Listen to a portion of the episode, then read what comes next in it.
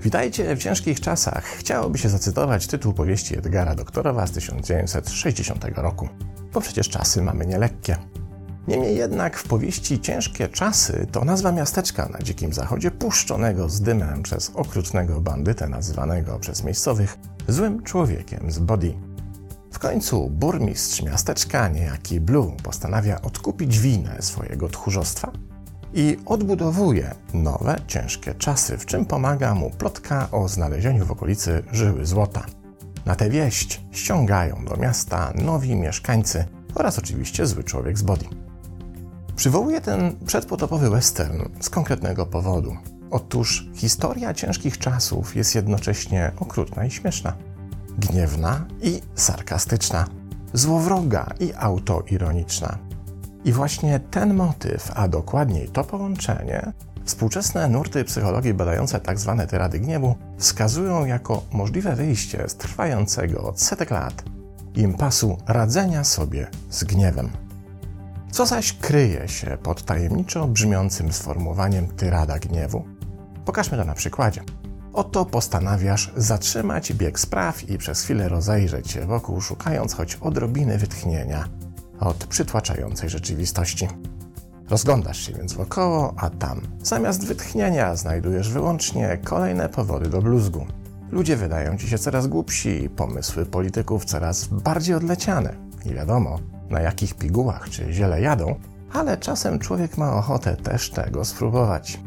Absurd goni absurd i kiedy już ci się wydaje, że rzeczywistość przesadziła, następnego ranka jest jeszcze bardziej absurdalnie. Do tego piękna Anka z piątego wydziału znowu się dała namówić na randkę temu konusowi, co ma 1,50 m w kapeluszu i mówi szłem, nawet jak ma daleko i pod górkę. Śliczny Giorgio z drugiego piętra. Z sześciopakiem na brzuchu okazał się przygłupem.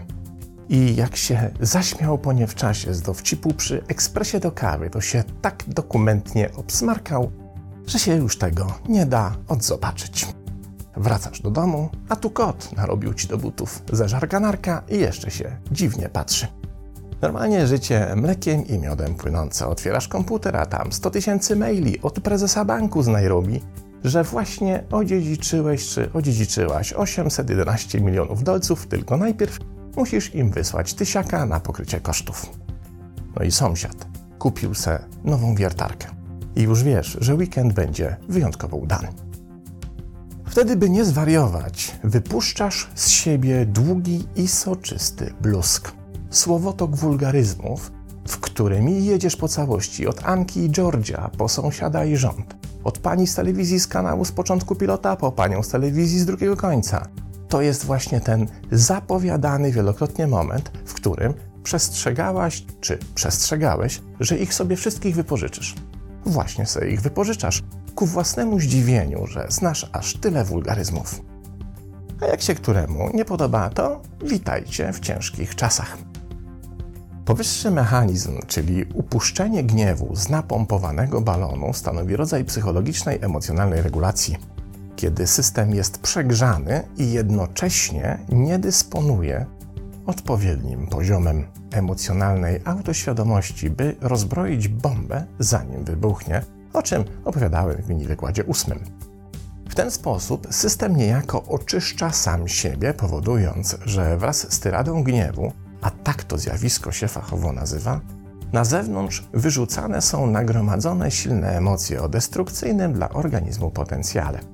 To taki akt oczyszczenia, który staje się częstą strategią sytuacji, która zaczyna nas osaczać jednocześnie przerastać nasze możliwości autozarządcze. Niestety, mimo że to strategia coraz bardziej powszechna, nie zmienia to faktu, że fatalna, bo często jej stosowanie tylko pozornie czyści system z toksyn, ale przy okazji rani tych, którzy znajdują się wokół, czyli osoby, które zupełnie niechcący napatoczą się wtedy pod przysłowiową rękę. Ale ranienie innych to tylko jedna strona medalu. Istnieje też druga strona i niestety jest tak samo ciemna. Żeby to wyjaśnić, przyjrzyjmy się najpierw pewnemu internetowemu zjawisku spod znaku Rant Sites. To serwisy społecznościowe, domyślnie stworzone po to, by można się było na ich łamach pozbyć negatywnych emocji, czyli po prostu w anonimowy sposób nabluzgać na wszystko i wszystkich, na co tylko przyjdzie nam ochota. Jak dla przykładu, we wstępniaku piszą autorzy jednego z takich portali Rant Rampage. Jesteśmy miejscem, w którym można narzekać na wszystko. Posty są w 100% anonimowe. Pozbądź się gniewu i dobrze się wyśpij. Zaś pierwsze z brzegu posty rzeczywiście wylewają bluzgi. Kobiety nie zostawiają suchej nitki na facetach, faceci na kobietach, obywatele na politykach, kierowcy na rowerzystach i odwrotnie. Użytkownicy mediów na mediach i tak dalej w nieskończoność. Idea jest zaś taka, że nikt tych postów nie usuwa, nawet jak zawierają najobrzydliwsze bluzgi. Bo przecież, jak chcą twórcy takich portali, zawsze sobie możesz popatrzeć na swój własny bluzg i napawać się ulgą. Okazało się jednak, że pojawienie się takich serwisów w sieci przykuło uwagę naukowców, którzy postanowili badawczo sprawdzić skuteczność takiej emocjonalnej regulacji. Okazało się, że i owszem, sam akt gniewnej internetowej tyrady powoduje pojawienie się szybkiej ulgi, co doskonale tłumaczy wszystkie te bluzgi, które czytamy w internecie, niekoniecznie na dedykowanych serwisach, ale w komentarzach, jak internet długi i szeroki. Problem jednak zaczyna się później. Badani autorzy bluzgów wykazali, że mimo odczuwania chwilowej ulgi bezpośrednio po upuszczeniu z siebie złych emocji, w dłuższej perspektywie czasowej doświadczają uczucia gniewu dużo częściej niż ci badani, którzy nie korzystają z tego typu formy negatywnej ekspresji. A to oznacza, że kiedy rzucasz bluzgiem, wprawdzie poczujesz chwilową ulgę, ale jednocześnie w ten sposób otwierasz szerzej drzwi, przez które gniew, irytacja czy złość mają dużo większy dostęp do Twojego systemu i staną się w nim w dużo większym stopniu obecne. To trochę tak, jakbyśmy w górskim letniskowym domku wieczorem otworzyli na chwilę okno, by przegonić komara. I wprawdzie dzięki temu nieznośny krwiopijca opuszcza domek, ale w tym samym czasie dzięki otwarciu tego samego okna w pomieszczeniu pojawia się dziesięciu nowych. Akt oczyszczenia de facto staje się jednocześnie aktem zabrudzenia i to, co miało być lekarstwem i uleczyć system, jeszcze bardziej ten system masakruje. Istota zaś problemu leży w tym, że zdajemy się tego mechanizmu nie dostrzegać, bo ta chwilowa ulga, którą czujemy pozbywając się nadmiaru negatywnych emocji, staje się na tyle słodka, że przesłania nam racjonalny ogląd sytuacji. Co więcej, te same badania wykazały jeszcze kilka zjawisk. Zacytujmy jedynie dwa, ale już same one pokazują, jak iluzoryczna jest strategia Rand Sites.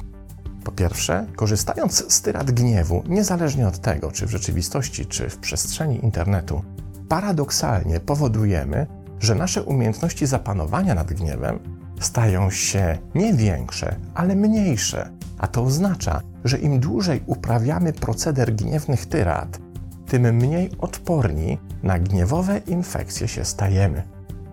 Po drugie, efekt odczucia ulgi pojawiający się po ponownym przeczytaniu własnego bluzgowego posta maleje z każdą jego lekturą i jednocześnie w międzyczasie rośnie krzywa pogorszenia nastroju. Ludzie, którzy wracają do swoich postów zamieszczonych na Rant Rampage, z każdym takim powrotem zaczynają czuć się coraz to gorzej. I można to zilustrować prostym przykładem.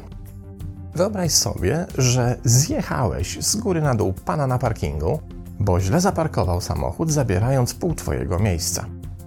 Kiedy później przypomnisz sobie te akcje, to z każdym takim przypomnieniem koncepcja dobrze mu nagadałem, poszło mu w pięty, ma za swoje, zacznie tracić swoją moc. I w końcu, po którymś przypomnieniu sobie Twojej parkingowej reakcji, uczucie satysfakcji coraz silniej będzie zastępowane przez poczucie żalu i winy, że jednak zachowałeś się nieodpowiednio.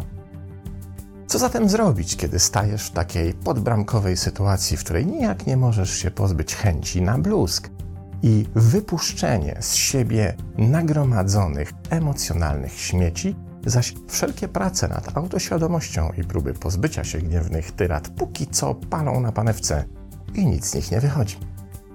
Okazuje się, że istnieje na to sposób.